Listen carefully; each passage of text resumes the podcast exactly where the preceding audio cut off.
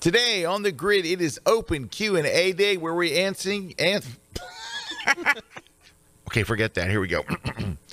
Good Today on good the grid, third time's the charm.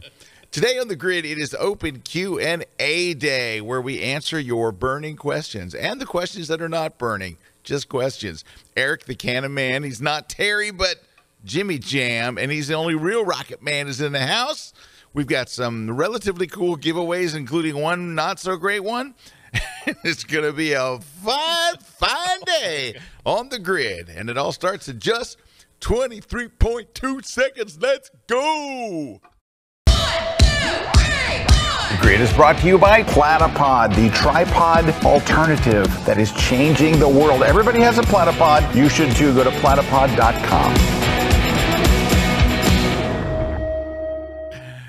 everybody, welcome to Oh, another boy. obviously live episode. Very uh, very, very live of The Grid. I'm Scott Kelby, and joining me, as always, the real Rocket Man, Mr. E. Kuna. Well, hey, Scott. And speaking of live, you just got back from a live event yesterday, I did right? in Orlando. It was Wow. my first full day live seminar in front of a crowd since 2019.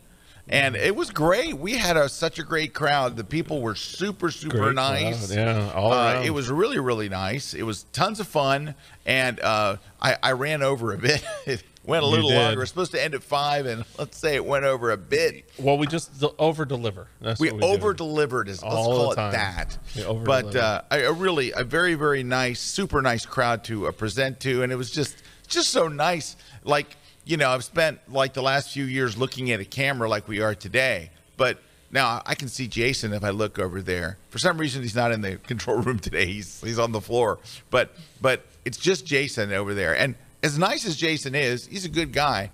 He's not a crowd.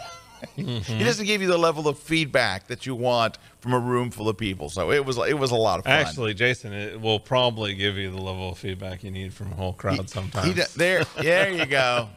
But anyway, it was it was it was great. I had a great time. Thank you to everybody that awesome. came out and and we had uh, a ton of people watching online from all over. So that was kind of fun. We yes, we in live streamed person it. and online. Yeah, it was all live. it was so much fun. It was really I was so happy to be back out there doing it. I can't even tell you. yeah, that was really exciting. And we were in a beautiful theater. The we were at the Orange County Convention Center, but they have this beautiful theater with, you know, it's stadium seating and all. It was very nice. It was really had a nice I will stage. tell. I'll tell you that day too. You know th- that I know we've told the story before, but that was a seminar you know we talked about years ago, and then you updated it just recently. Yep. But it really is because I had it in the background because obviously I'm watching it to make sure nothing's going wrong or something. So I'm working and I got it in the background, and um, I just remember hearing so many times during the day that I'm like, man, you know what? When I was starting out in photography, if somebody would have told me all this stuff, I would have saved like probably three or four years of pain.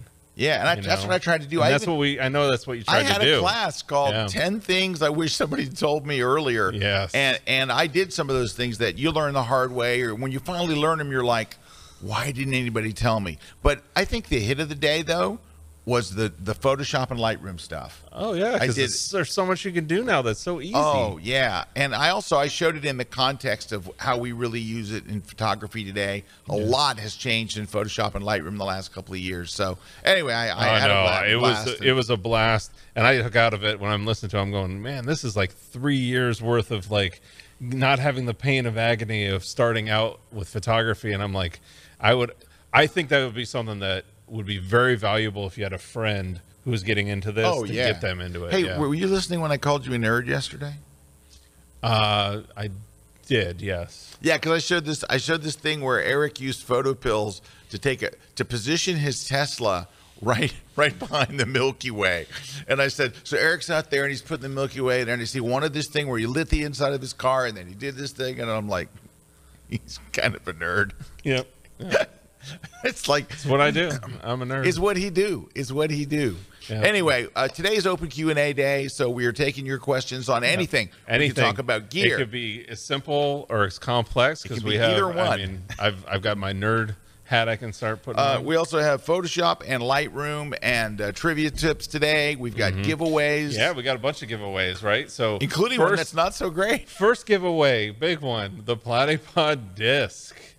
We're down to giving away the Platypod. See, here's what happened. disc. Last week we gave away the Extreme, Extreme, and which we is went- like a really, we- really we nice. went to the Extreme. two hundred dollar like thing. Yeah, now we're down to eighteen dollars this week. like eighteen dollars. But I will say, for what it does, this actually is really cool because it allows you to mount your camera pretty much any way to a ball head. Oh no, it is. It is nice. really it's neat, Actually, so- better than it sounds. Yeah, it is. It, this is a sleeper. This is but one that's is compared to last week's, compared to like, last eh. week's. Yeah. So we also have a copy of Scott's book. This is we'll have an ebook copy of how do you do that in Photoshop book, which is a new book. And now, if you want the print copy, you just have to wait a little while for the print. Copy. And copy. by a little while, we mean November. a little little while. And then the uh, we're giving away a copy of the Adobe Photoshop book for digital photographers. Now that one you can get in print and ebook, so we'll be sending somebody that that as well. Uh, then we also have the uh, ON1 NoNoise 2023 plugin. This is a great uh, plugin for removing noise and then also adding sharpening now. So it's also noise and sharpening uh, all in one. Then we're going to be giving away a copy uh, or uh, one V flat from V Flat World. This is for U.S. shipping only, so just enter this if you're in you have a U.S. shipping address. Um, and that um, now everybody can win though at V Flat World because they give 10% off to anybody watching the show. Just use that code Kelby10 at checkout, and you get 10% off of V Flat World.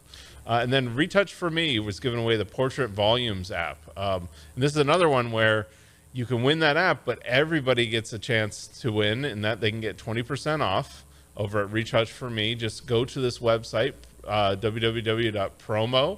www.promo.retouch4.me, and then enter that promo code KelbyOne20. So that's K E L B Y O N E 20, and that'll give you 20% off their software. Hey, There we go. Also, so we we uh, we have a special guest in the studio today. Now, I usually see his name scrolling in the uh, in the comments, but he's actually here today. Tim Oliver's here. He was over at the seminar in Orlando yesterday, and then last week he gifted us with something really unique that has now become a part of the set. We're going to pull it out and show you after one of the breaks. But for something to get on this pristine grid set, yes. it, it has to be special because as you can see we're very very careful about what we put back there but no we've added some things over the years Oh yeah, definitely. Uh, that's what I was just talking to my nephew about. 'cause He's here as well, and you know we were talking about all the little knickknacks and stuff. Uh, yeah that, people uh, think it's a green screen set but it's not it's an actual it's a real, set, We're- and it's stuff that we've had over the years. A lot of times, I mean, there's old like beta deck and and DV cam decks over there. oh yeah There's When- old recording when devices. we built this set, old network. it was, uh, it was fun. equipment that we had, old computers. I mean, it, it really is just like a mishmash of stuff that over the twenty some years of, you Yeah. know, KelbyOne. yeah uh, ron from our it department and streaming uh, came in and says well can you use this can you use it we're like yes yeah, yeah. yes, that- yes The lights they blink, they Yeah. flicker. Yeah, sure, we'll use it. They're not connected to anything, but Yep. they flicker. Anyway, so we're taking your questions. We know what the. Did you tell people how to enter the contest? Yeah. oh, So to enter the contest, all you got to do leave us a comment. Tell us what you'd like to win. Uh, tell us um, also if you have any questions. This is the show where we're just doing an open Q and A. Any questions you all may have about anything in photography. It could even slide into chicken sandwiches or electric cars. We can probably go into some other avenues as well. I have some. I have a chicken sandwich update, Uh oh. and I'm not happy about this. Uh oh. I have reevaluated the Popeyes chicken sandwich on the way home from Orlando yesterday. Well, it's hit and miss, right? It wasn't as good as So, I remember it. The it was, Popeyes chicken sandwich, the pro, and that actually, so that's what I heard. So remember the Burger King? Now we're getting really we're on chicken sandwiches now. This is what we do. Ch'King. So the chicken, yeah, right? Yes. It was too hard for them to make it consistent, so they Right. made an inferior product now. a terrible, a terrible sandwich. product. The problem with the Popeyes chicken sandwich, I feel like, is it is it's hit and miss no matter where you go. Now the difference is if I go to an Aussie grill, I have not found them to be much different at all. No. But of course, they're not big and all over the place yet. So No, it's it, Aussie Grill is a new chain from the Outback Steakhouse. I'm telling you. And uh, Outback is based here in Tampa, Florida. They started here in Tampa, um, and now they, uh, have, you know, they're all over the world. But they so they're building this new chain, and it's here and it's in some other places, but it's definitely here in Tampa. We got a whole bunch of them now. Um, Huey Magoo's. Have you tried Huey's yet? no, I have not. I've That's heard a, of this. That's a new chain, and it's it, but it's around. It's been, it's been around for a while, and really, really good. They're they've got a a buffalo chicken ranch sandwich is terrific, but and and KFC's is really good, and it's consistently good. okay. But Now- Popeyes Popeyes was was the was the top. Now it's I think it's moving So down. Spike Goat is saying that Panda Express is testing an orange chicken sandwich, and it's amazing. Hey, their their orange chicken is the number one most popular. I love Panda Express. Yeah. You know, I like some Orange people are down on the panda. I am not. You know what it's about? You know what I love about the panda? I love their orange chicken. Mm-hmm. It's the it's their noodles. I've been to with Scott to a Panda Express in, in Hawaii, of all places. That's right. In Hawaii, we went to Panda Express. My daughter, daughter still remembers that. it's hard to beat. Anyway, uh, we're taking your questions. Uh, oh, look at this. Uh oh. Sharon's got Uh-oh. questions. Sharon's got Let's go. questions. What do we got? Let's take Uh, two Sharon, of them. Sharon's got. I got two Adobe portfolio questions. All right, we can answer those.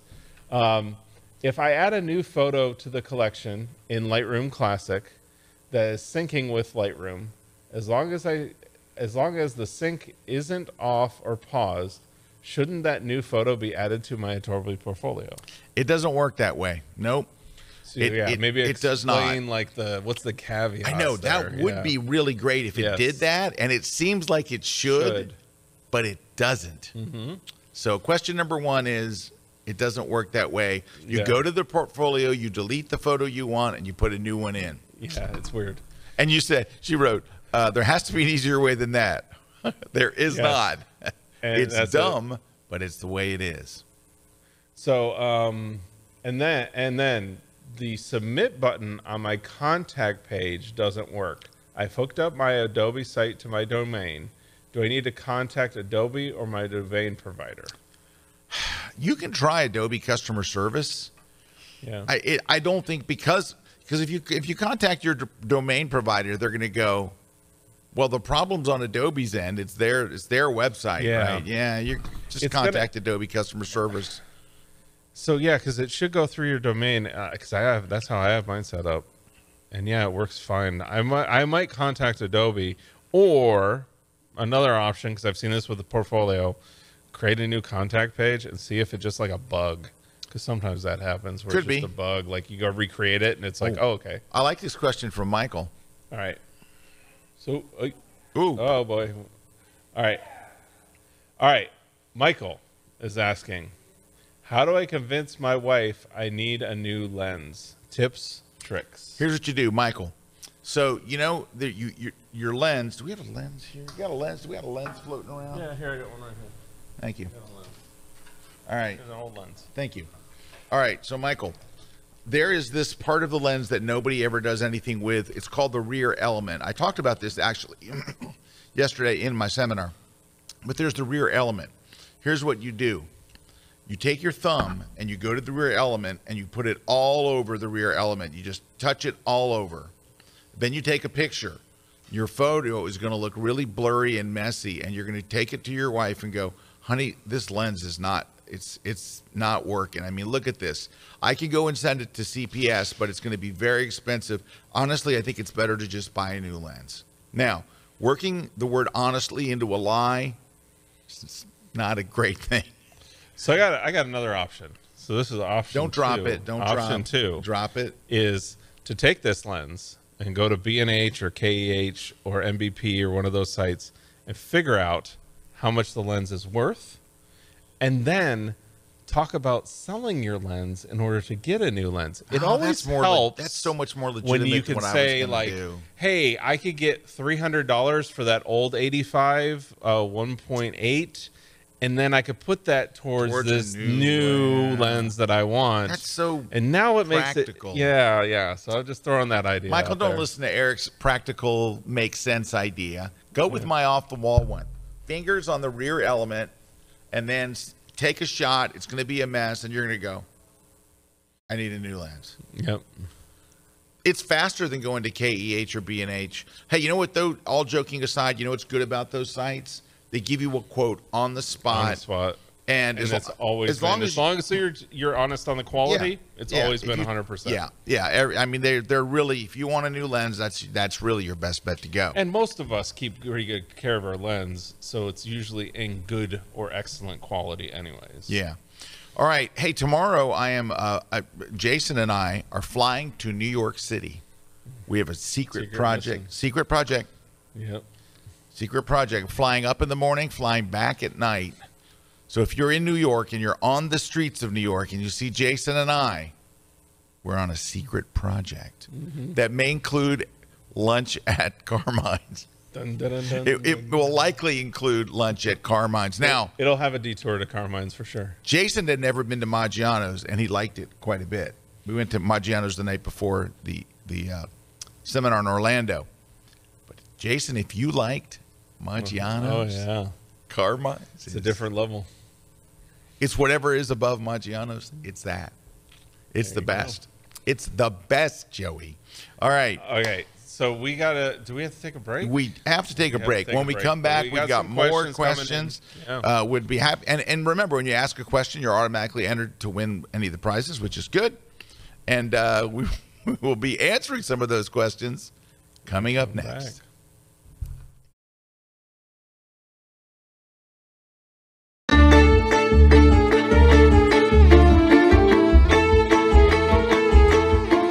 How do you create a sense of timelessness and romance and intrigue when you do your travel photos? Wouldn't it be great if you came back with these photos that literally take the viewer away, where they look at the photos and they're like, Where, where's that? I want to go there. You've seen that type of travel image where all of a sudden you're just like, you're taken away. And what it is, I think, one of the big things is the sense of timelessness.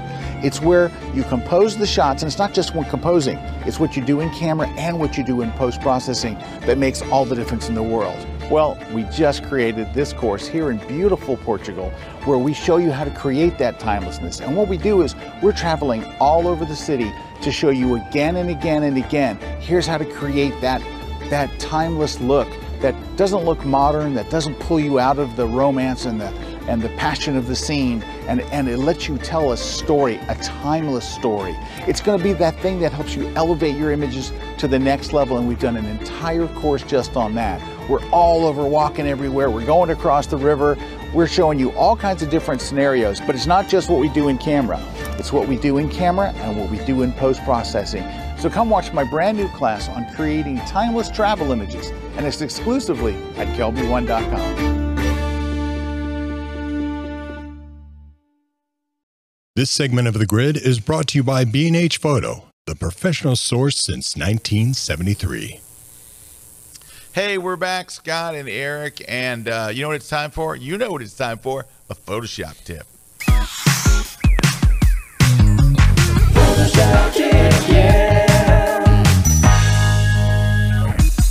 All right, uh, my tip today is on Photoshop's new generative fill.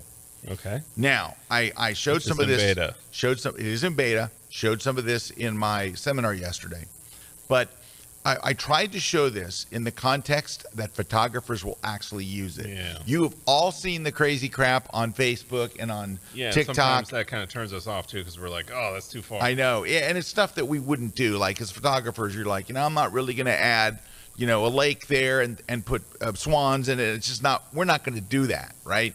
I could see because a lot of the things that we saw online were for graphic designers and people that needed to create something for a social media or something. But, but I really spent like yesterday showing here's how we'll use it Yeah, like in our, eh, Photographers use it yeah. because you guys that watched my webcast today came out. I was quite concerned. I was like, Yeah. But there's there's good applications. there's a lot of good applications, and here's a typical one of them. This is a typical one. So take a look on screen. All right. This was taken number of years ago. I took it in the studio, I don't know, 10, 12 years ago when tilting your camera was a good thing. Yes. Remember And you did. like, the, remember we had the "No, tilty I don't want to do that anymore. Now you're like, oh, that's like you know 2006 called. They want their shot back.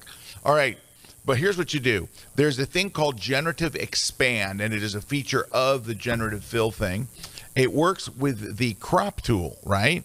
And if you look up here under fill, you're going to set it to generative expand. And all you're going to do is this: we're going to rotate the crop to where she's straight, uh, somewhere like in there. Yeah. Now, if I just hit return and regular crop, Mm-hmm. I just wind up with all these big white gaps everywhere. Yep. And you have to crop the image so far down you wouldn't do it. But generative expand uses the AI to make things happen. So when you hit the return key, in 12 seconds later, Yeah, see that's it the goes gen- out to servers. Go- It analyzes the photos. it analyzes the photo and the figures out. Yeah, The AI figures out where shadows and light and arms and dress and backgrounds and background. everything is, and hair, And then it says, "Oh, there you go." and there you go. And then it And it gives you those three choices. gives right? you three different choices. So this is choice A, choice B. Choice B looks good, Yeah, and B choice. C, I'm going to go with probably B. B, yeah. But you see, it Wow, filmed. It filmed in so the cool. arms. I know it's it, but, so cool. And guys, there's so many applications like this. And so I've been going back to old photos that I was like, because a lot of times there's a, a particular thing that Yeah, you had like a great photo, but it was and just it was something just off. one thing was like you know uh, and then and then when you fix it it's just like it brings life back to those photos and i think this is much more likely the things that we will use as photographers rather than the crazy stuff that you've been seeing it's still remarkable but it's more more That's like cool. this makes sense to me this is how i'm gonna do it so anyway was my photoshop tip for today Well, we've got people that heard that Photoshop tip all over the world, right? Well, yeah. So we've got uh, uh, Gisela over there from Denmark turning in. Warren saying hello from New Jersey. Diane saying ho- hello from West Virginia. Steve saying hey from Panama City. Stuart all the way up from Long Island. Hey, Stuart. And then uh, John saying hi from Wisconsin. Uh, Rhonda saying hi from Yellowknife in the Northwest Territory. Says she's surrounded by fires, but still tuning in.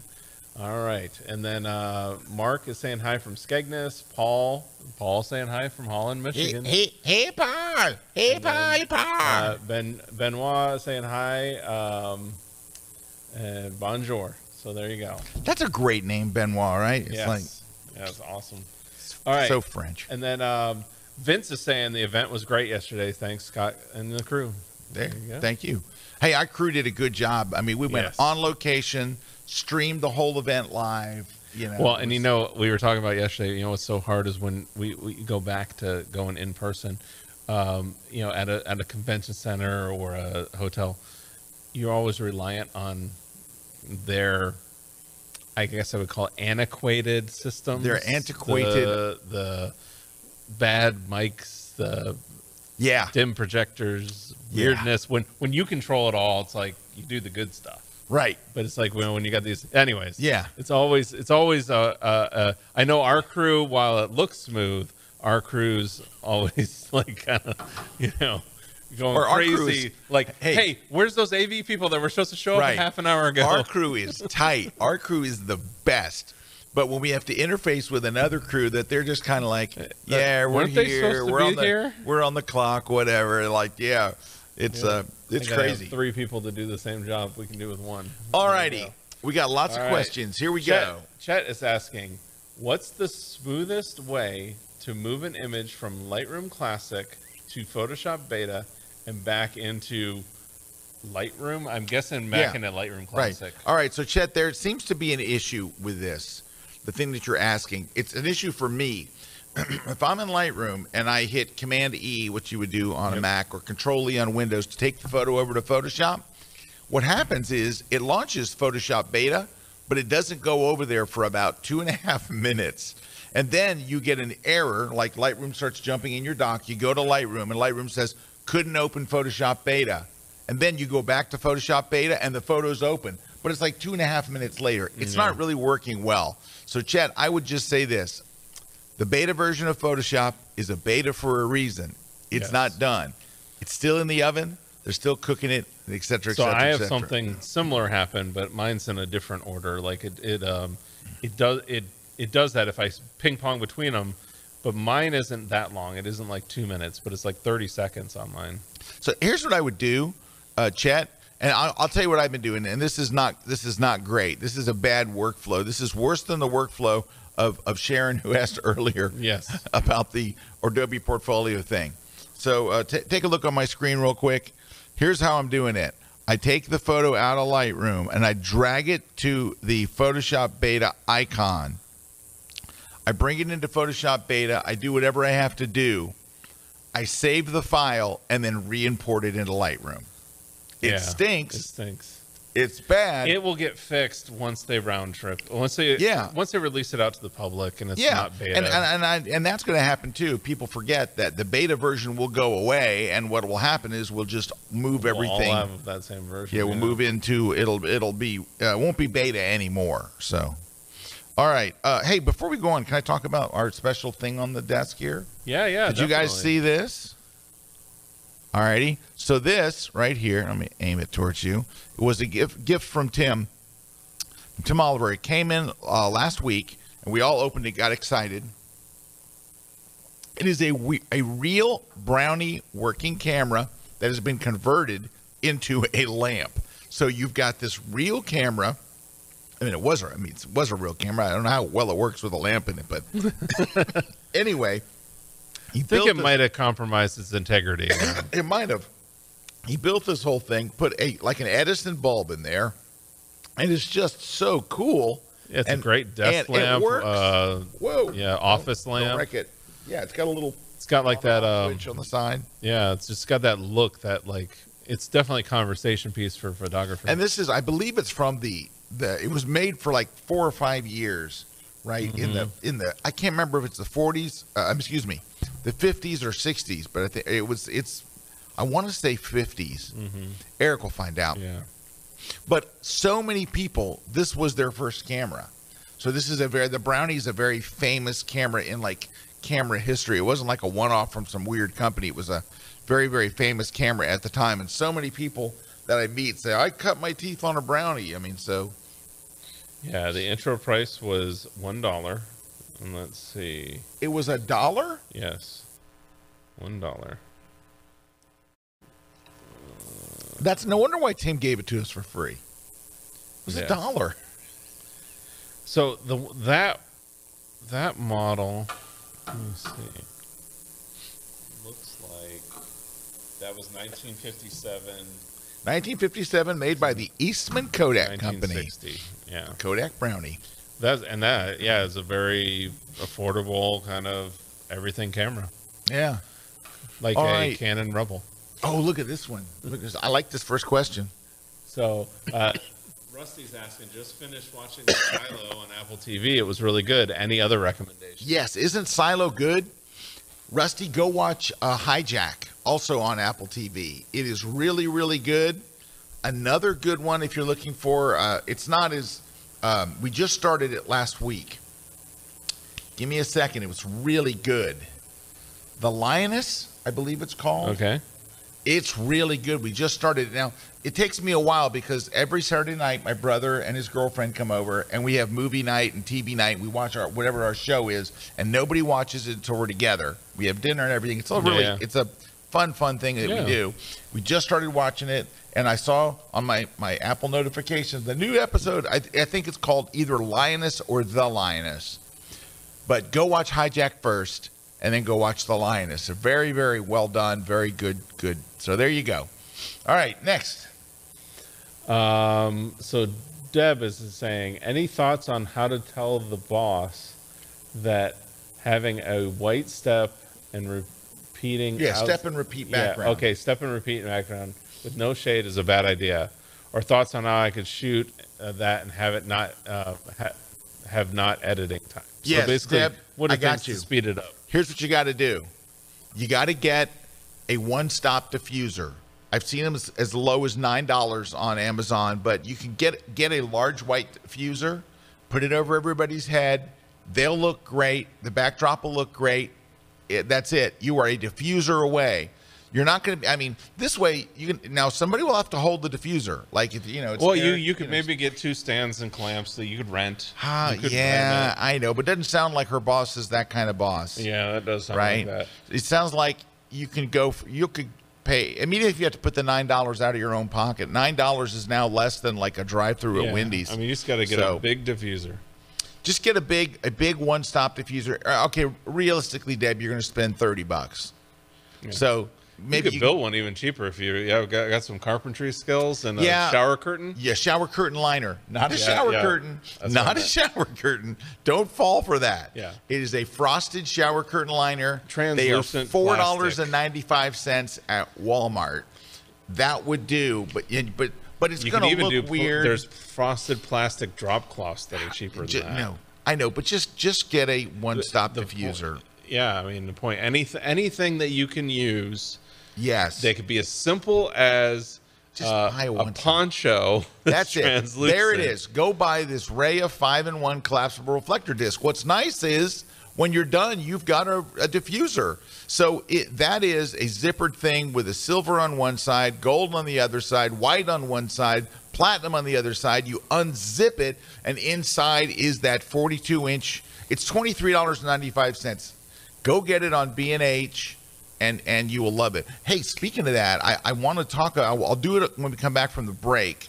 Uh, I want to talk about the big B and H event that's coming up. B and H is holding a huge Yeah. trade show in New York City, and kind of in the same location. It's in the big convention center and all. Uh, it's the BILD Expo right there, B I L D, and it's going to be big. It's going to be really big, the dude. They have a hundred thousand square feet Yeah. a hundred. And look at some of these names here: Ami Vitale, holy cow! Mark Seliger. I mean, yeah, these are some Frans Lanting. It's big, Yeah. big, big, big, big, big, big, big, big, big, big, So look, Jerry Johannes is there. Yeah. Hey, well, there's on there. at- Scro- hey, scroll up a little bit. Scroll up just a second. Oh, okay. Sorry. I I thought it was somebody else. I just saw a picture. And I thought it was I thought it was Jay. All right. There we go. Anyway, it's going to be great. Come and see it. I'll see you there. I'm doing one of the keynote presentations. I got a good one too. It's good That's stuff. awesome. Erik, Yeah. it's good stuff. It's good stuff. All right. We do need to take another break. We have more questions. We got lots of questions and uh, lots of giveaways. And no one ever started our timer for this so show. we so actually don't know we need to we take have a break. no idea. But I think we need to take a break. Yeah, you know, if Juan was on the floor, that never would have happened. Absolutely never. I tell you right now, that's not. Juan is on that stuff. Let me guess. Jason is Jason on the floor. Yeah, you know he needs multiple monitors to feel, you know, to feel comfortable. Yep. He doesn't have a bunch of monitors. And look at him. He's just jibbing it Oh, all the way out into nowhere. all. I want to see if he like goes to where my arms. Jibbing it off. into nowhere. Jibbing to nowhere. Jibbing to nowhere. Oh, there's Christina. Christina. Wow, it's like it's like behind. It's like at Oz. There she is pulling the strings behind there. All right, I think that's our cue to, to uh, go to commercial break. Coming up next, more of your questions and a gratuitous shot of Christina. All right. And Hi, I'm Rain Hayes. I'm here with the KelbyOne crew in Myakka River State Park, and we're going to talk about my favorite subject, infrared photography. Infrared is a beautiful medium. You have these really special features like extra detailed clouds, glowing white foliage, beautiful dark blue or black skies and water. It's really, really special.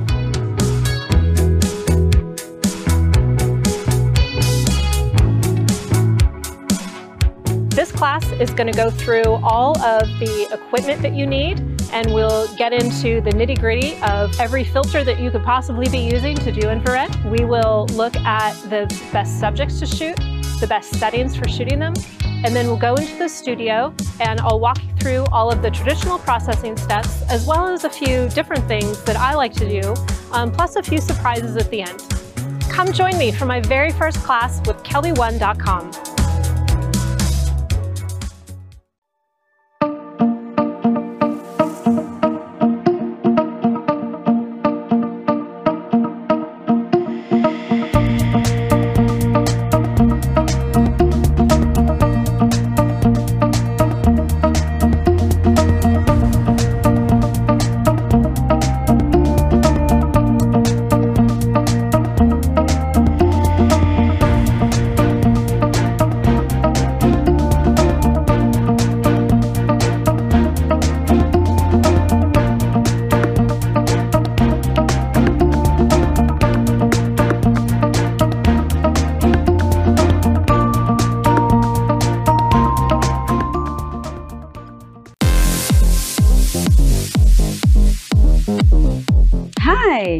Amanda Lussan, your posing coach.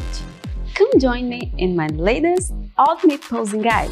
In this class, you'll be able to learn everything about posing like pose your feet, your legs, your arms and hands, pose your whole body from head to toe. And also understand and learn how to facial expression and body expression. You learn how to pose with props on the chair, sitting on the floor, lying on the floor. Can you imagine? And you will learn the foundation and advanced pose as well. Are you ready for this? So join me in my latest class on kelbyone.com.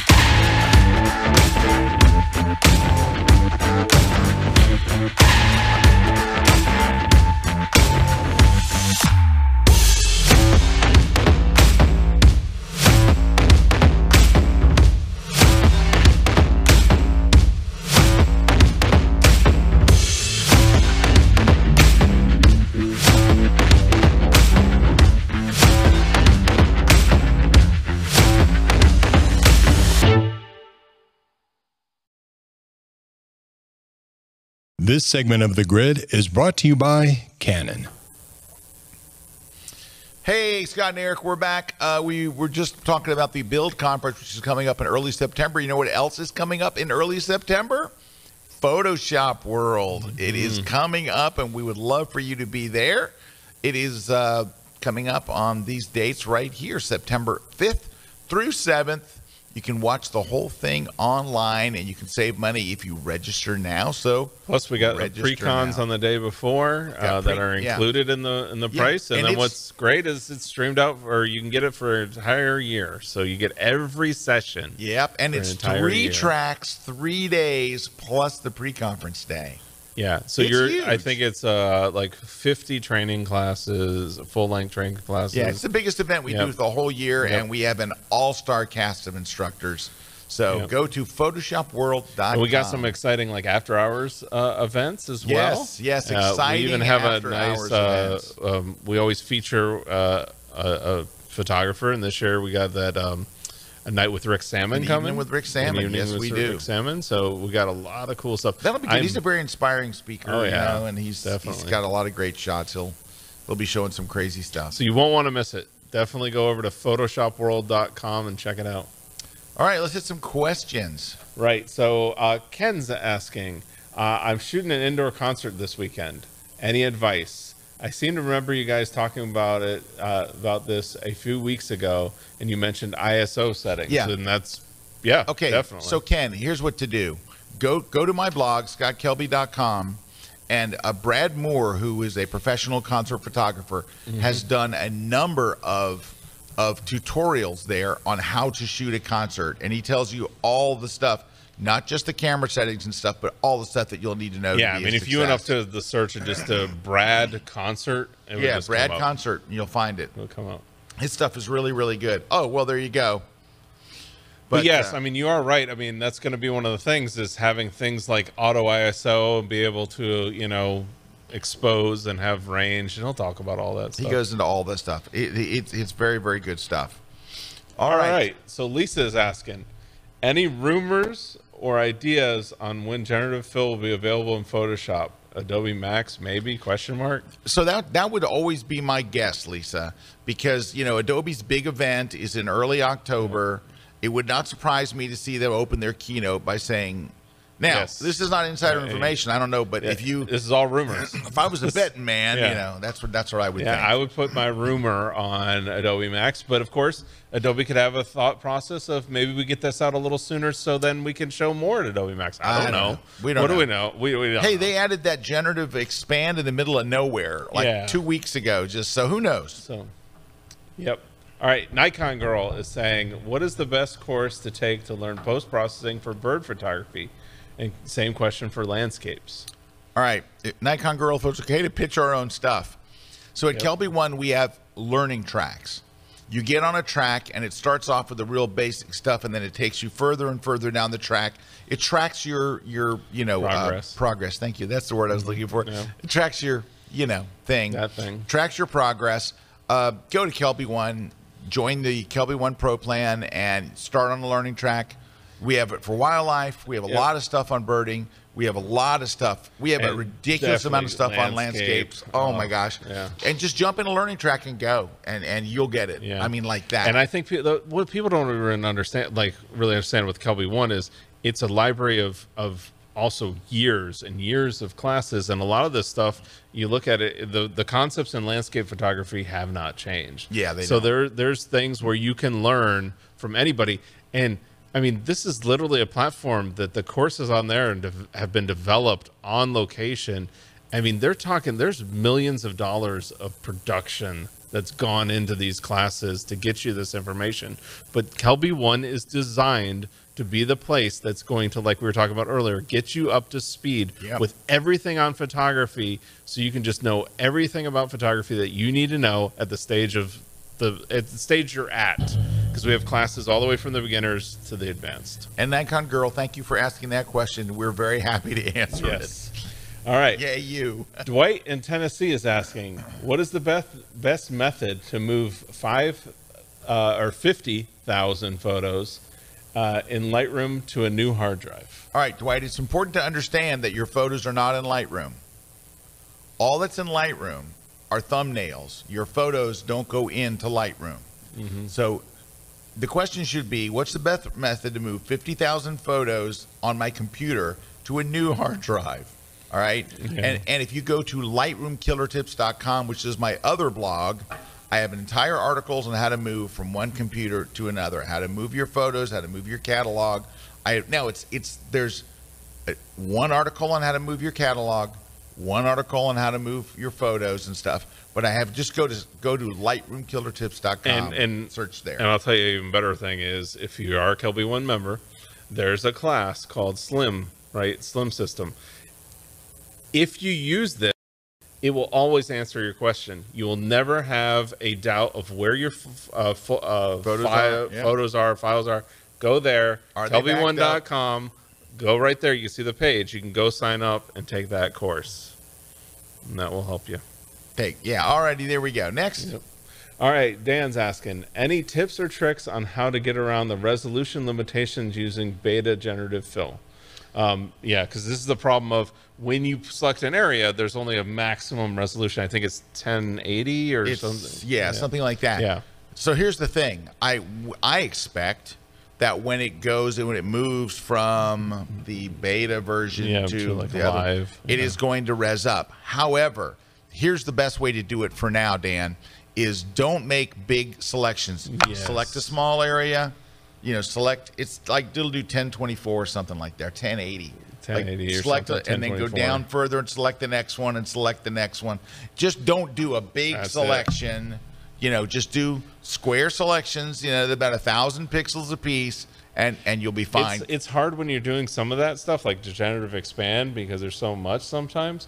But I will say when it's a like a background You know or element, think- it I doesn't think- look that I bad. think expand uses a different. I th- oh yeah, I I think, think it does. expand uses a different thing. I'm- But but the point being, if you're having a problem, do smaller sections at a time. all right, good question from George. Yeah, George is asking, uh, hey Scott and Erik, any recommendations dealing with jet lag and sleeping when traveling? Yeah. yeah definitely. okay. Go ahead. All right. So George, as far as jet lag goes, there's there the big secret is this. Now you'll read articles that say drink a lot of water on the plane. You should always drink a lot of water. Hydrating is always great. It's especially good when you're traveling internationally. But here's the secret. Ready? This is not a big secret. It's well known. Wherever you land, you're on their time. So if you land at seven in the morning in London and you're really, really tired, do not go to sleep until bedtime. You're going to stay up all day and you're going to go to bed at 10 o'clock at night, London time. But then when you wake up in the morning, you'll be on their clock and you're good to go and you won't have jet lag and you won't feel funky. You're going to do the same thing when you come home. When you fly home, go to bed at bedtime, United States. Where people get burned, Dan, and this is messes up their whole trip, is they will. Uh, was it Dan that asked that? All right. Yeah. Sorry. Uh, when when uh, where they get burned is they'll they go to London and then they're really tired and then they go take a nap and that nap goes for eight hours and you wake up at two thirty in the morning and you're wide awake and then your clock is off for the whole trip and you feel like crud. It's just a mess. Just go to their time and that that will do it. Unless far- you want to be up in the middle of the night, and in the case, I do a little different. So, All right. Yeah. Now, sleeping when traveling, here's what you got to do. If you can't sleep on the plane before you leave, go and download Erik's Photo Pills class. Oh yes, that'll do it. You watch two minutes of that and you are out cold. Yep. Out, you'll be unconscious. You're like, it is impossible. What is this nerd stuff? You know, it was funny. Somebody came up to me. I talked about PhotoPills yesterday in my seminar, and somebody came up and said, "Is there any way you guys could create a class on? I have PhotoPills. It's so great." I'm like, I need We to, have I- two you know, I need to we? update some of those too because again, stuff changes so much over the I know, it does. It It, does. No, but it is. It's a great class. Uh, it's a great course about PhotoPills. But I'm even thinking back, like that was so long ago. I'm sure the interface has changed a little dude, bit. I don't know who was in our control room today, but they are really quick on Yeah. that. They are quick on the draw. 2019. I might have to look at that. Might one. be time for a new PhotoPills class. Yeah. But I tell you, that app is incredible. But you're right; it can get a little nerdy. It can get a little boring. But No, I'm just totally kidding. Um, but I know I'm, I'm with you. here's what I try to do is I literally do try to have dinner on the plane because if you try to have dinner while they're uh, try to sleep while they're serving the meal, it's it's Yeah, tough. That doesn't work. They they'll serve you dinner right after takeoff. Eat the dinner and literally zonk out. Now, I know people, I have not had I dude, I can sleep when the before the plane is ta- it's taxiing and I'm out. Tomorrow morning, I will be out. I will be out on that flight by we're taxiing. I'll be completely Yeah, unconscious. I can sleep on any plane. However, uh, I know that people some of them will take um, Benadryl Yeah. they'll take Benadryl because Benadryl will knock you out. Yeah. So they'll and Benadryl's you know fairly safe. A lot Yeah, it's, antihistamine. it's an antihistamine is what it is. Bring out the nerd stuff. All right. Well, there's a couple of ideas. Well, who else we got here? All right. So uh, Tate is saying uh, I have a Canon R7 and think that I can't use my Canon 600EX RT unless I buy an adapter. I don't know enough. Okay, that's the a Canon. The 600 EXRT is a flash, Yes, it is. and it has a hot shoe mount on it. I don't think it has a, a special hot shoe mount. I have a Canon R6. I'm able to use all my flashes without an adapter. I don't. I've never heard anything about the Canon R7 needing a special. Doesn't mean it. Kuna is no, on the, I, on the I'm case. telling you, it would not surprise me. To have some weird- Canon does some weird stuff. I mean, as It could be, but I know I have an R6 and I'm able to use my my flashes no problem. While he's looking up that, I'm going to move on to the next question. Um, Harvesting Mobley says, "I'm coming from a DSLR. How do you set up a mirrorless camera to take a long exposure?" Harvesting, let us know if what brand you're using. So let us know if you're on a Nikon or Canon or whatever, and, and hopefully we'll be more help on that one. Just pop it in the chat real quick. Um, all right, Gail says I'm using a Nikon D500, which has been a great camera, and I have a number of wonderful full frame lenses. I'm torn between somewhat of a deal on a full frame Nikon DSLR D850 or pulling the plug for mirrorless, aware that I'll have to fork out Z lenses. All right, Gail, good news. First off, absolutely go for the mirrorless. Do not go buy a D850. no, don't do, that. Do not. Do not. No one no one is making DSLRs anymore. I think the last DSLR was made 5 years ago. The future is not DSLRs. The good news is all you're going to need is the adapter, and you can take those full frame, wonderful lenses that you're using already and use them with your Z. And it is just a it's a one and a half inch, maybe two inch thick, inexpensive adapter. I'm telling you, the, the lenses will work just as well as they did. They work great. Don't even sweat it.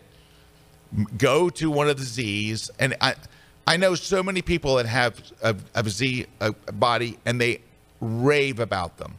You're you're not going to rave about the D850, and you're going to have bought something that's way. It's like you might as well go buy like a DVD player if you're looking to buy stuff that doesn't really exist Yeah. anymore. Don't do that.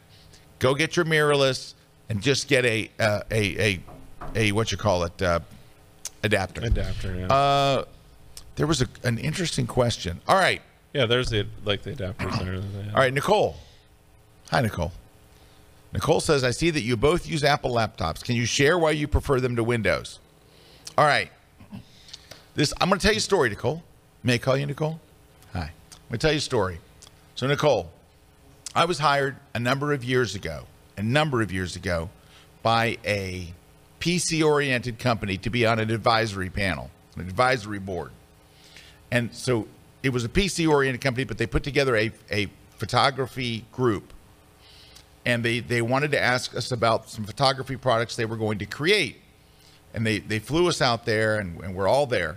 We all show up for this meeting, and let's say there's 12 of us. 11 of us have Mac laptops. And there's one guy that has a PC, but he's a Mac user. He borrowed it. Of course, we all teased him behind, you know, he borrowed Yeah. a Dell laptop. Okay. Anyway, we have this schedule of what we're doing every day, and it's a very busy thing that we're do, doing in this meetings, right? And so the one of the meetings is crossed off and it says to be announced. And we don't know why they canceled this meeting. And what it was was a vice president from the company wanted to come in and talk to us about the question that you just asked, Nicole. They wanted to know why. Why do photographers use Macs? What is it? And he said, look, we have PCs, we make PC products. We know that our PCs are every bit as good as your Macs. They can do everything a Mac can do. What is it? What is it? And they went around the room and they asked some people and gave their opinions. But I'll tell you what I told him, and it did suck the oxygen out of the room when I did it. So here's here's what it was. So I, I'm sitting next to the guy with the PC, and I said, "Can I borrow your PC laptop for a 2nd Mm-hmm. And I, he hands me his Dell. Which is I- probably a brick. It was a big, thick brick, but I, I held up the bottom and I showed the bottom of it. It had a metal fan, screws, a serial number, plates. It looked like the bottom of a refrigerator, Yeah. right? And the back of it looks like you got all these ports from like the 80s Yeah. that you never use All right. anymore. Yeah. And then I said, and let me show you this.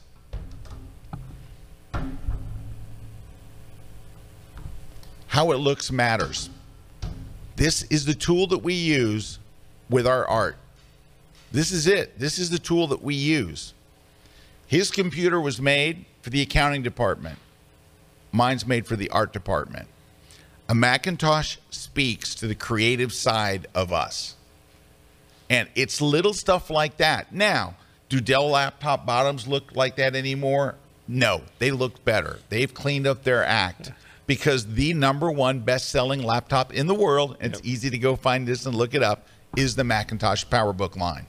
So we use them because this is the tool that we make our art, and it's not just the body. That is one small thing. because it's not specs, it's not processing specs, power, it's it's, not not, what DDR, th- whatever four, It five, is seven. designed in a way that makes artists happy. It was it it you you feel it throughout the product. That's what it is. It is an emotional thing. That's why it's so frustrating for PC users who go, "Look, I can buy one so much cheaper and I can do this and all blah blah blah blah blah blah." That's like saying, "You know what? Why would anybody ever buy a BMW or a Mercedes or a Tesla because I can just go get I can go get a Ford uh, Explorer that has better features for less money. yeah. It's not something that is is listed in a list of specs. It's something that speaks to your soul. That's why so many photographers, and when we, we hire photographers all year long, it is rare for a photographer to show up with a PC. It happens. And, and you know what? And and for most times it's fine. But I have noticed also a couple of things over the times. The instructors who you know we've been doing this for you know well I've been 17 years right, and the instructors that come in with the the Windows machines and that the the difference between how many instructors have a problem with their Mac machine versus a problem with the Windows machine is probably 10 to 1 on the Windows side. Easily. 10 to 1. And that's my personal experience has always been the reason that I like the Mac is because it doesn't bother me. It's kind of like translucent, like the operating system where I'm just using Photoshop. I'm just using Lightroom. I'm not to fight with updates and drivers and and system Shaders. things coming up and all this stuff. stuff that Yeah. coming all the time. Error boxes coming up. It's just it is what it is. And That's what. I've found. And viruses just- aren't even our part of our world. it's like it's just a it's just an easier way where it's like it just works and so between the looks which i agree looks do matter and then it just works so it just looks good and it just works and i understand that on paper that's where a lot of times like photographers the most frustrating part is they'll go well yeah but look at this technical readout from this blog on that sensor and it's like yeah, that's like PCs do that all the time. Look at the specs. Look at how fast it is. But I know in actual use that that does not happen. In actual real life use, that doesn't happen. It's kind of like EPA ratings on mileage. Yeah, it just never happens. Right. And that's what I feel like on the Windows side. It's because, again, the market also on the hardware is different from the software. So the operating system is built by somebody different than's making the hardware. That that talking between the two works so much better on the Mac. That's just and me. then, and also, once you have like an iPhone or an iPad and all, the ecosystem that is created between your computer and your phone and all is really very nice. Okay, we're going to move off of that. Um, I, I would like to do a Lightroom tip. You're supposed to do a trivia thing. We're about out of time. So you do get ready on your trivia. I got it. I'm going to do my Lightroom tip when we come back from the break because we're going to do a break. When we come back, we're going to Lightroom size, we're going to trivia size, we're going to answer a couple more questions, and then it's lunch size. Just Hi, I'm Rain Hayes. I'm here with the KelbyOne crew in Myakka River State Park, and we're going to talk about my favorite subject, infrared photography. Infrared is a beautiful medium. You have these really special features like extra detailed clouds, glowing white foliage, beautiful dark blue or black skies and water. It's really, really special.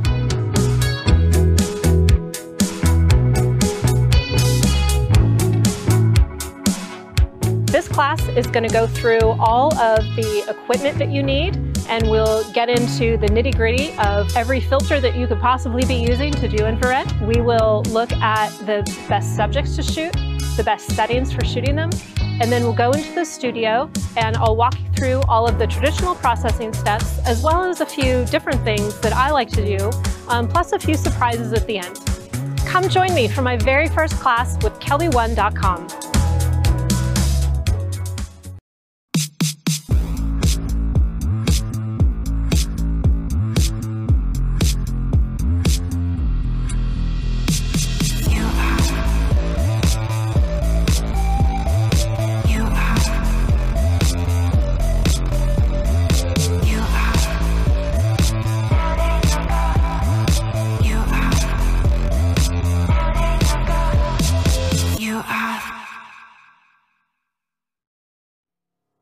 I am a portrait and wedding photographer based in Valencia, Spain. I do mainly commercial and editorial photography, and I retouch up to 100 photos a month. We shoot almost every day for all kinds of clients, such as commercial, beauty, and fashion. And we retouch our work more often like every other day. I used to spend over one hour for one photo. If we want professional results, we must remove skin blemishes, do micro dodge and burn, highlight eyes, whiten teeth, and even reduce wrinkles in clothes. And this can easily take me up to two hours of work for each photo. So when I saw that there's a plugin for Photoshop that helps you retouch quicker, I was eager to get my hands on it. I read many feedbacks about it, and I found a lot of positive reviews, which made me to consider buying my first plugin. One of the challenges we have at the end of a session or wedding is to achieve an edition in our photograph that look natural.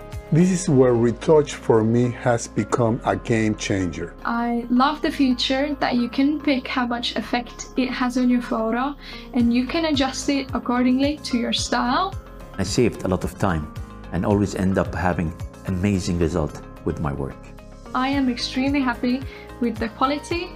Now I am more efficient and have more time to spare with my family.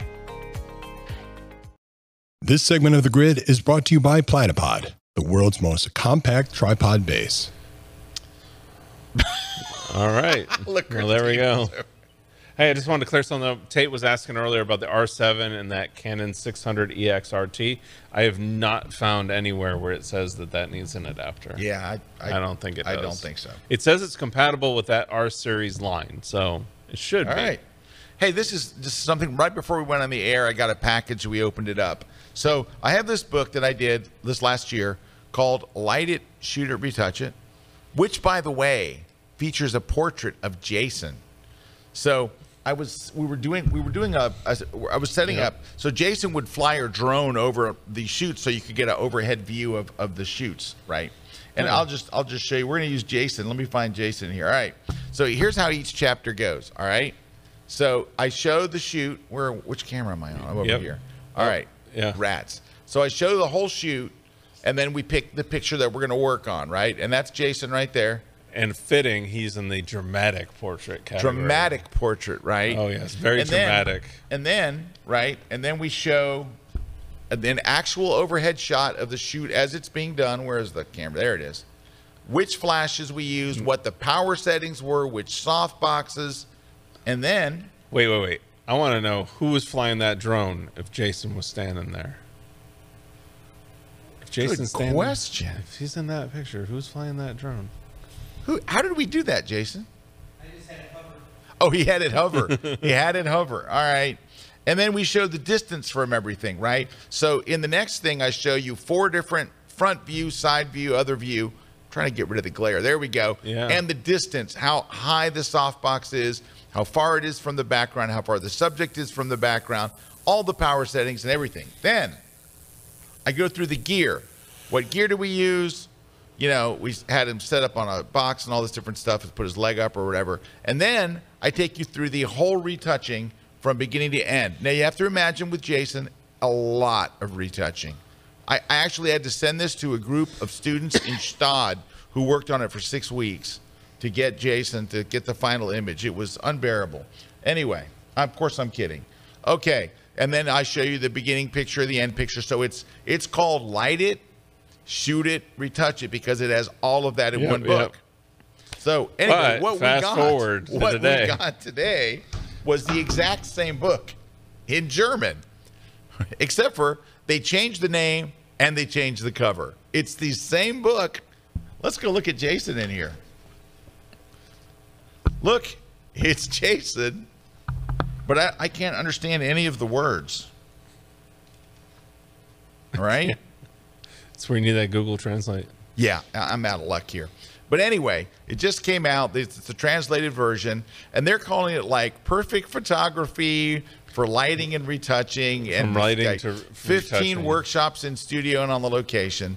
But they do this all the time. I don't know why. Certain countries will leave my cover and the name, and certain countries will go, no, it doesn't fly in our country. We need a different picture and a totally different name. I don't know why that you couldn't say the name light it, shoot it, retouch it to Germans and they would go, "Oh, I get it." Wait a minute. Anyway, if you're if you're in Germany, There you go. I'm frozen. Your stream froze. Watch. Okay. You know what it's All time for? I got it. Lightroom tip.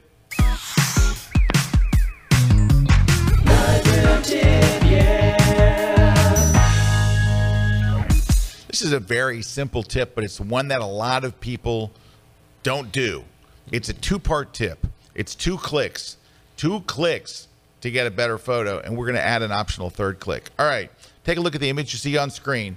So this is taken with a wide angle lens, and look, the, the building looks like it's leaning back, right? What is this? This is the- leaning back and then to Erik, the I think you were with me when I took this. Is this is this inside the Met? I think in yeah, New York. maybe. Maybe I think it's in the Met. Yeah. Anyway, Yeah, so it's leaning back and it's leaning left. back and it's all bad. All right. So there's two things that you want to do. The first off is there are there are lens issues, right? There are lens issues that are caused by you know like barrel distortion and all this stuff. So first off, you can get rid of a lot of that stuff by coming right here to the lens correction panel in Lightroom and simply turning on this thing right here. Enable profile corrections. It's one checkbox. And what it is, is inside of Lightroom, there's this giant database of all of these corrections for lens problems. Lightroom knows exactly what make and model of lens that you use to take the photo. It's baked into the uh, EXIF data in the file. So whether you shoot in JPEG or in RAW, it knows, oh, you shot this with a Canon 14 to 35 or whatever it was. Yeah, it's a 14 millimeters what it shows.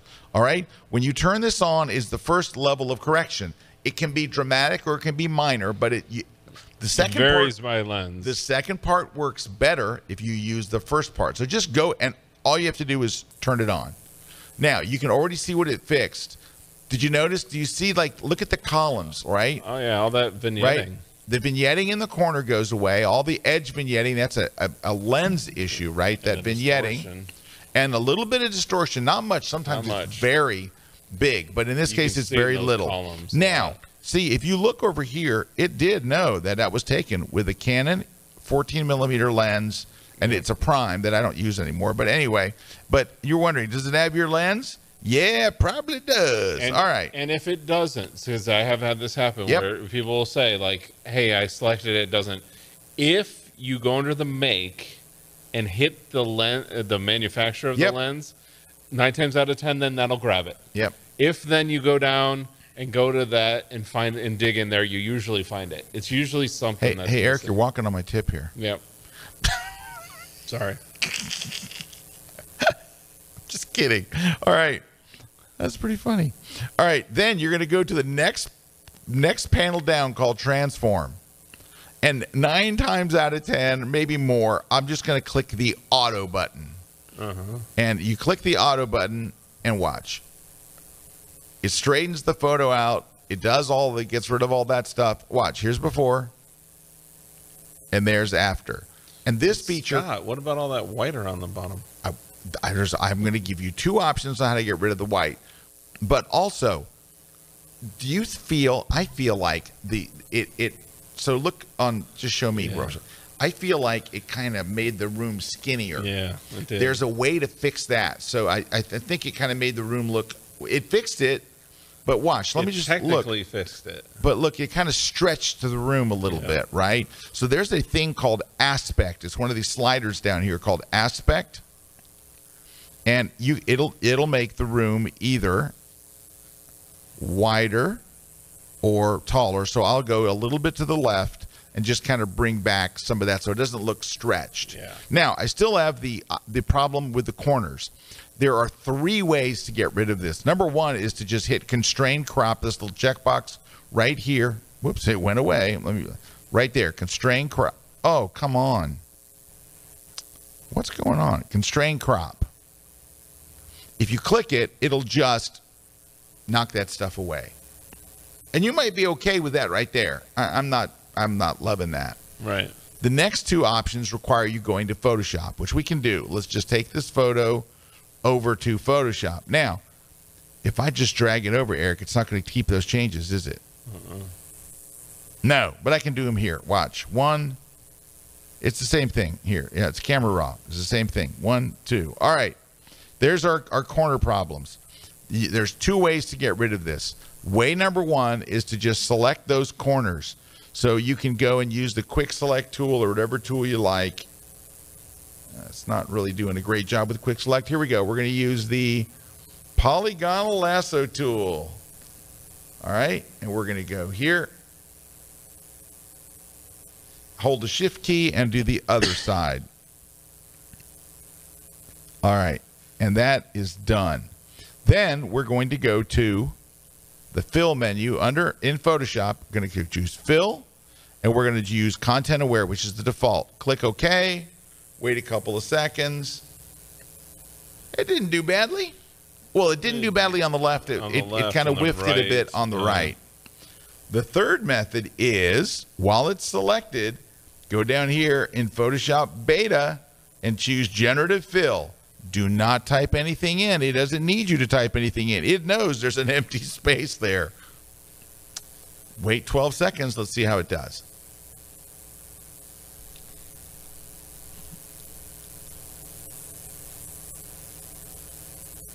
That's, Yeah, pretty, that's good. pretty good. And we got three choices. Let's go with A, B.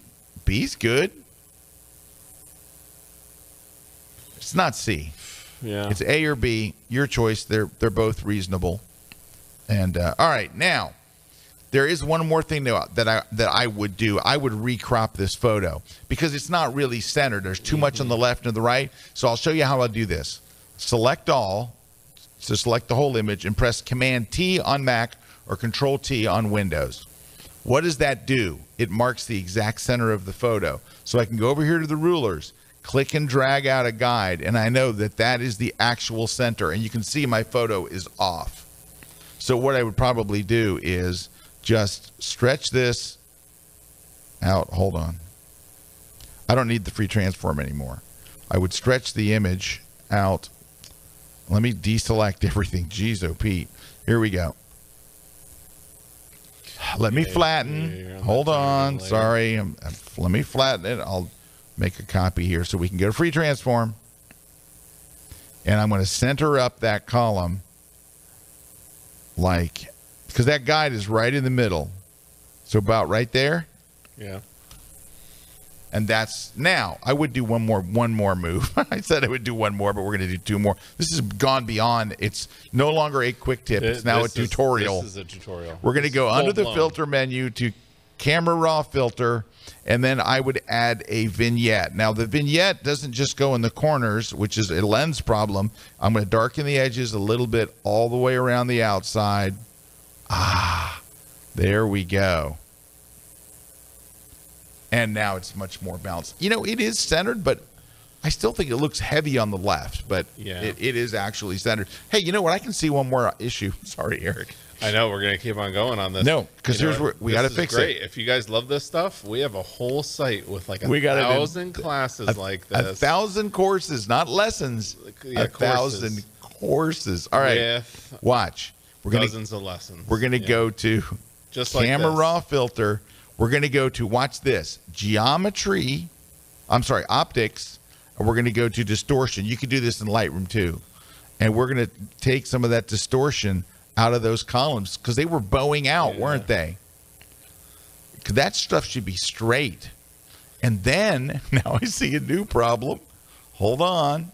All the tools are here to fix it. We're going to go to geometry. We're going to go to vertical. And we're going to lean this bad boy back a little to where it's straight. what? Come on. That's it. We're there.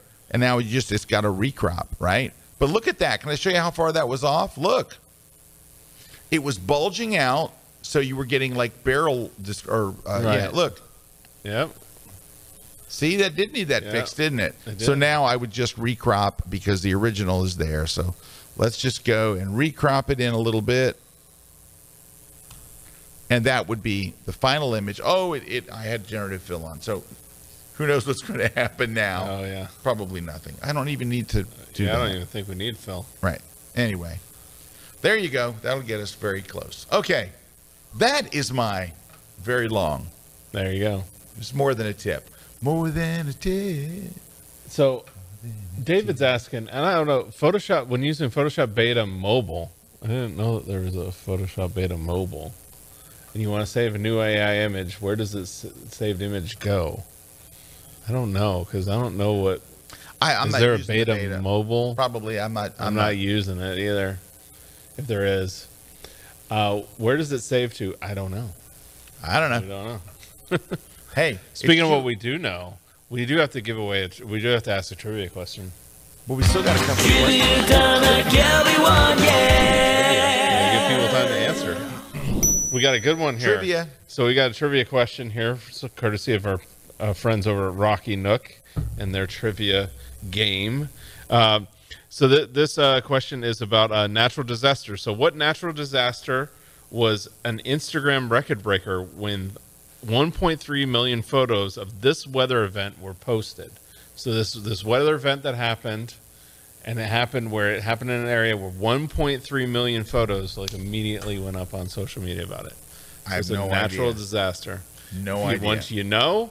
Add it in the comments, and the first person to answer, Christina's monitoring. She has answer, and she will give us our winner. Great question from Jerry here. Yeah. So Jerry's asking, what what's the lowest used lens condition rating you would consider purchasing? I'm hesitant about used lenses because I don't know how it was treated. All right, This I will, a I will say this, Jerry. When you buy a used lens from B&H or KEH, they check those lenses out to death before they sell them. And whatever the rating is that they sell you. Now, I'm I, I would only buy either mint or excellent. I'm not. I've bought excellent and good. I wouldn't go down to good. I'm like, It matters what lens it's for. And that's why I'll If you're shooting caveat rockets, that. Uh, caveat: it's probably gonna you're leaving it out anyway. overnight. It's You're shooting rockets. You're, you're going to keep it out in weather. You might die, not. so, uh, It doesn't much matter. Okay, so that's what I would do. Uh, but but you know what it is, Jerry? Think about how you treat your lenses. Most photographers baby their gear, and that's why I have no problem buying a, any any used equipment. I just want it to be either mint or excellent. I don't. I won't buy the good. Yeah, so but- at B and H, you would want uh, an eight or nine is what you want. The eight or Yeah, nine. eight or nine. You know, it's different ratings. So basically, but but I, I agree with you, Scott. I think where I'm a little bit different of. I think sometimes the imperfections that when you get down to some of the middle range are cosmetic imperfections because, like you said, it'll be most of these sites. If there is an optical quality problem, they're gonna tell you. They're gonna tell you like, "Hey, this has a scratch on the lens. It's causing a problem." Plus, it wasn't wouldn't even be good at that point. Uh, it would be okay or bad. Um, but that, that's the thing is just just really understand that most people actually, most photographers actually maybe their lenses already. So the there, likelihood there was that it- another question I wanted to grab before we split, Yep. and it was up higher. Uh, it was uh, Tim. Tim's. Yeah. Tim, is the difference between the Tamron 150 to 600 and the Nikon 180 to 600 worth the upgrade? Shoot some wildlife and sports. Tim, I cannot tell you that if you bought that either. extra lens that you would ever notice a difference in your final image. I don't think you would really notice. That Tamron 150 to 6 is sharp. The Nikon 180 to 600 is sharp. I don't think I think you're going to spend the money and you're going to go it's about what I had already. I don't think you're going to see. It's not like, "Oh man, this is amazing" because the Tamron was soft and this Nikon is sharp. I, they're both sharp lenses. I don't think you're going to notice anything. Yeah, I couldn't. I couldn't see.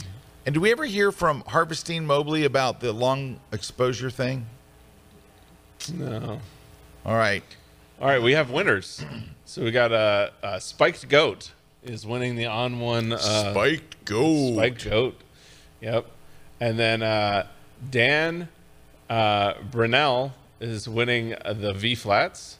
Uh, Mark Ask Askison, I'm going to say, uh, is winning the uh, Photoshop book. Then uh, Kelly Prowse is winning the Platypod disc. So we have the disc somewhere around here. And then uh, John Portsmouth is winning the ebook of the How Do I Do That in Photoshop. And then the trivia winner was Dwight in Tennessee or TN, uh, winning the Retouch4me app. And the answer was Hurricane Sandy. So when Hurricane Sandy come up, that was Yeah. actually one of the peaks of Instagram as well. And Hurricane Sammy, Sandy came up to the northeast, uh, big dense population. Yep. And all those pictures went up on social media. There you go. So there you go. All right. So to win your prize, all you got to do is email us over at gridprize at kelbyone.com. Make sure to claim your prize by this Friday. also, what do we have coming up in October, Erik? We got the worldwide photo walk. The so all over the photo walk. world, we'll be walking. Uh, what's great right now is um, we we just opened up to uh, previous leaders to sign up and lead a walk. Uh, we actually have the walk now open. If you want to lead a walk, you can go apply to lead a walk. So right now, we just opened it up this last week, and you can see we already have walks starting to pop up there. But we're not we're not opening it up for walkers yet. Right now, it's just for leaders. So if you're interested in leading a walk, which all leading a walk means is that I will plan out and organize a walk route on October 6th, or is it 6th or 7th? October 7th. I will plan out a walk on October 7th. Um, then all you got to do is plan a, a walk route. I usually would suggest, I know you would suggest, shorter is usually better. Uh, you don't want to make your walk too long. Uh, but just going to a place that you know you can have a short, About a mile. nice, mi- yeah, a mile, mile over two hours, so you can kind of mosey. Yeah, because we're photographers. shots. We, wanna want to go slow. We want to go slow, take shots. So putting putting the photographers in a great location in the city, um, and then you're just leading. It's a social event. Yeah, and it's a social event, and then you guys all meet up afterwards at a restaurant, uh, have a nice Hang out make friends. breakfast, whatever. You know, I. I have friends to this day that are friends that I met on a photo walk. Like they Yeah. they became friends, and I've I've taken trips with people I've met on, on photo walks and all kinds of stuff. And this is something we've done for for a long time to support uh, the Springs of Hope or- Orphanage in uh, Kenya, uh, which helps a bunch of kids. You know, obviously it's helping orphans, so that's what the whole Worldwide Photo Walks is all about. Yep, yep. 100% of the money that you donate goes to the Springs of Hope Orphanage in Nakuru, Kenya. Okay, guys, we have exhausted this day. We've shown Lightroom tips, Photoshop tips. We've had trivia. We've mentioned Jason's name very many times, which we try not to do. We've seen gratuitous shots of Christina. We've talked about Tim's light, which is now a permanent part of our show. Permanent part of the set. Guiding a guiding light, we like to think of it, don't we, Erik? Yes, a guiding light. Anyway, thank you guys for watching. Thanks to our crew here, all of our sponsors, all of you. We'll see you guys next Wednesday right here on the grid. Take care, everybody.